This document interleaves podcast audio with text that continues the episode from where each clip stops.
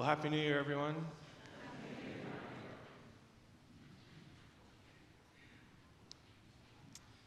It's great to be with you. It's great to start off uh, our new year in this way, right? The solemnity of the Mother of God. More on that in a minute. However, I'm sure you all saw that Pope Benedict died. Uh, Pope Emeritus Benedict died yesterday. So, of course, we pray for him, right? This is, it was the first time in over 600 years that a pope had ever resigned. And so it's also the first time in over 600 years that uh, an emeritus pope, uh, what to do for him, right? How to have a funeral, how to proceed, what it looks like practically. And so the church is kind of in this unique time right now. We pray for the repose of his soul. And just to reflect maybe a couple of things, maybe three things where he's really been an inspiration to us in his life over the last many years, right? 95 years old. One of the big things that he really helped the church with over the last century, if we remember the, the rise of the 20th century, and especially the 19th century, there was a big uh, kind of leaning towards skepticism. We can't know things. We can't trust the Bible. A myth became very popular. I can't trust that Jesus actually performed miracles because, right, we don't see miracles in our life. And people began to distrust Scripture. And one of the great contributions that Ratzinger makes, Pope Benedict, is he wants to, to see this as a false dichotomy. Logos, reason, the second person of the Trinity, versus mythos, mythology. And Ratzinger comes on and says, Jesus, God, Christianity is not myth like people are saying it is. There's real reasons for belief. And the Logos, right, the second person of the Trinity, teaches us that God is logical. God speaks through a word, He creates, and things happen. Logos versus mythos. Christianity is not a myth, it's real. Another thing that Ratzinger really fights for is the truth of the Second Vatican Council. The church was kind of in decline before the Second Vatican Council. The Second Vatican Council comes in order to revive the church. John the 23rd, he said, uh, Church, open your doors. May we have a new discovery, a new encounter with the living God. And Pope Benedict, after the chaos of Vatican II, things are going crazy, right? Those who lived through the 70s and 80s probably remember the chaos in the liturgy. And Pope Benedict said, no, here's how to authentically interpret the Second Vatican Council. And he wrote extensively on the liturgy. One of the main reasons, right, why Father Brian has chosen to do Ad Orientem here is because the inspiration of Pope Benedict calling us together that when we pray, we should all face the same direction, facing the cross, facing God together. Probably the last thing that I'll say that Pope Benedict has given to us. You know, if you've never read the book Jesus of Nazareth, I highly encourage you to do so. Jesus of Nazareth, Pope Benedict is essentially uh, wanting to falsify the claims that the Bible is false. Once again, the turn of the century, people are saying we can't trust the scriptures, we can't trust these things. And Pope Benedict and Jesus of Nazareth, he shows us who God is based on the scriptures. That the scriptures are logical, that they're reasonable, and that every word contained in the scripture is true biblical theology arises primarily because of the influence of Cardinal Ratzinger. We're grateful for his life, for his philosophy, especially his theology, and we pray for the repose of his soul.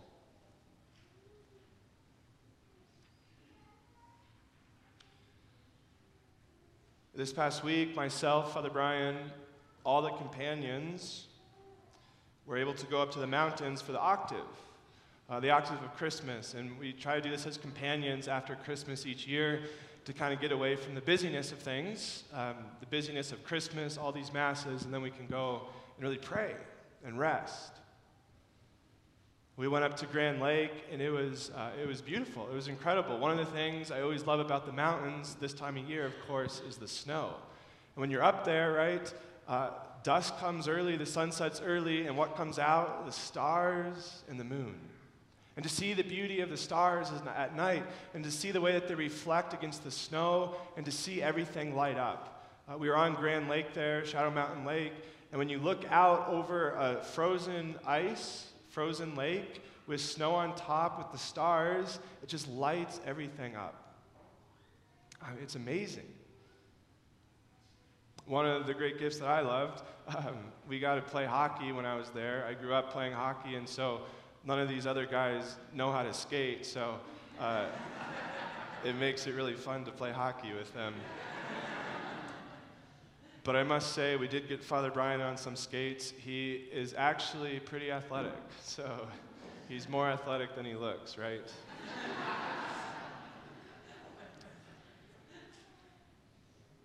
Right? It's, it's, it's enjoyable, it's fun to do these things, but that image, the image of the beauty of the, uh, of the stars with the moon across that lake with the snow on it, lighting up the night. This is the image that I want to give you today. Why? Because Mary, today her feast day, the mother of God, the moon has always been a symbol for Mary. See, the moon doesn't give off its own light, it's a reflection of the sun. And so, too, Mary, why do we celebrate her all the time? Because she gives birth to the God man. She doesn't produce her own light, she becomes a reflection of the Son of God. Now, a few years ago, we had that beautiful total solar eclipse. Maybe you guys see it. They didn't let us out of seminary, we were stuck there, but we got to see, I got to see partial, the partial solar eclipse. Right? And it was so profound. it was uh, 90% covered, whatever uh, the percentage was. It was so close to being the total uh, eclipse. But going outside, you could feel the difference of the heat. You could see the difference of the shadows and it felt darker. If you had the chance to drive maybe a little bit and see the total uh, eclipse, right, uh, it messes with everything. Animals begin to go to sleep, their circadian rhythms get messed up. But what's so profound when you're in a total solar eclipse is that you can take off your, those, those glasses, those sunglasses that they make you wear, you can take those off for those brief couple of minutes. And you can actually look at the sun for the first time in your life. You can look at the sun, you can behold it, and what do you see? You see the moon and the shadow of the moon. The moon doesn't give off its own light. It's through the moon, then, that we're able to look upon the sun. It's through Mary, brothers and sisters, that we're able to gaze upon the sun. Mary doesn't produce her own light, but she brings us to the feet of Jesus. Jesus, the true light, comes at Christmas. And then, how fitting it is, a week later, on the eighth day, on the octave day, we celebrate Mary, the Mother of God. Why has this become a feast? It seems so obvious, right? Of course, Mary is the mother of God. She gives birth to him. You see, in the fourth and fifth century, what they were wrestling with is not just who Mary is, but who is Christ. You see, every time we have a Marian heresy, something that goes against Mary, it really goes back to Christ. It's a Christological heresy. Because what these people wanted to say, his name is Nestorius, the Nestorian heresy, what he wanted to say is Mary didn't give birth to God, she gave birth to a human nature. Right? That doesn't make any sense. But they were wrestling with how could God, how, who, how could He who is infinite and eternal, how could He become flesh? How could God become a man? A man who suffers. A man who has, uh, right? We get sick, we, we struggle in this life. How could God enter into that? God is perfect. But yet, He loves us so much that he becomes a human being to redeem us. Jesus Christ is fully God and fully man. Therefore, Mary must give birth to his humanity, the God man. That's why we can say, Mary is the mother of God. And how fitting it is we celebrate this on the beginning of the new year so that we can reorient our new year to say, Jesus, I want this year to be about you, but it must be through the reflection of your mother. So that I can go to you, Jesus, through your mother. All things to Jesus through Mary.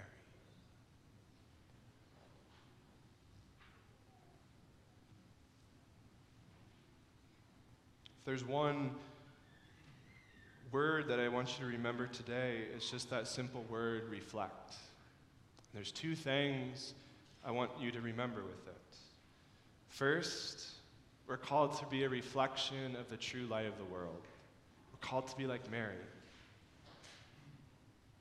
How can you reflect Jesus, the true light, in your life a little bit more this year? How can you be a reflection of Him? How can you bring Christ into the world? How can you reflect that light? The second point of reflection our gospel today. Mary gives birth, Christmas, and all these wonderful things happen. The angels come, the shepherds come. Right? Pretty soon, the wise men, the kings, the magi will come. But what does Mary do? Mary kept all these things, reflecting on them in her heart. Reflecting. Brothers and sisters, I want to challenge you today, and including this whole year, as we reflect the light of the world how can we also reflect in our hearts what God is doing within us, what God is doing for us? Part of reflecting on things means remembering. Do you remember the good things God has done for you in 2022? Do you remember the different things God has done in your life? How God maybe has drawn close to you, right? You see, we get so busy and so chaotic, and, and we just go through life that we forget to reflect and be grateful for what God is doing. I look back at this year, I reflect. I don't feel like I've grown. I look back last week, I don't feel any different. But I look back at January 1st, 2022 and it's a new person. I have grown. We have to stop, we have to reflect, and we have to remember the good things that God is doing in our life.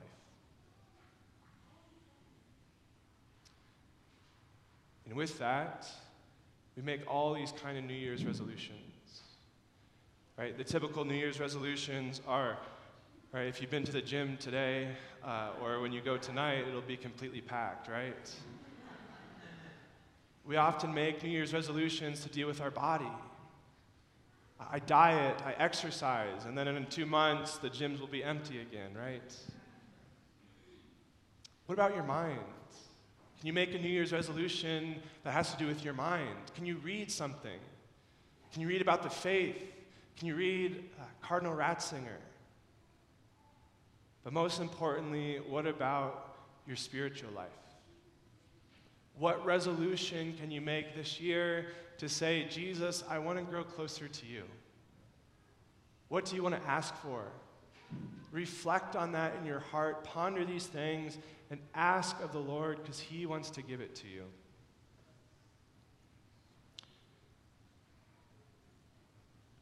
One of the things that I have been begging the Lord for is a, a deeper awareness of His peace in my life. Peace. One of the things I've struggled with about being a new priest uh, is I like to say yes to everything. I want to say yes to everything. But we all know we can't do everything. And you have to learn how to say no at times. Lord, I desire your peace. All the chaos in our world, all the chaos that I see on TV, Jesus, I desire your peace. Jesus, we ask that you would give your peace to us this year, today, in a new way. Help us to reflect you, the true light of the world, and help us to reflect on the beautiful things that you're doing in our life.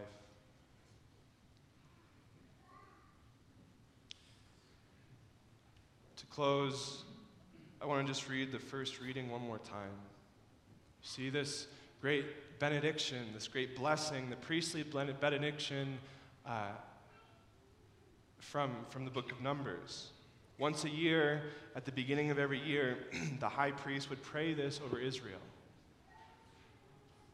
And that's why the church, in her wisdom, we read this at the beginning of every year. And may it be our prayer and our desire as well. May the Lord bless you and keep you.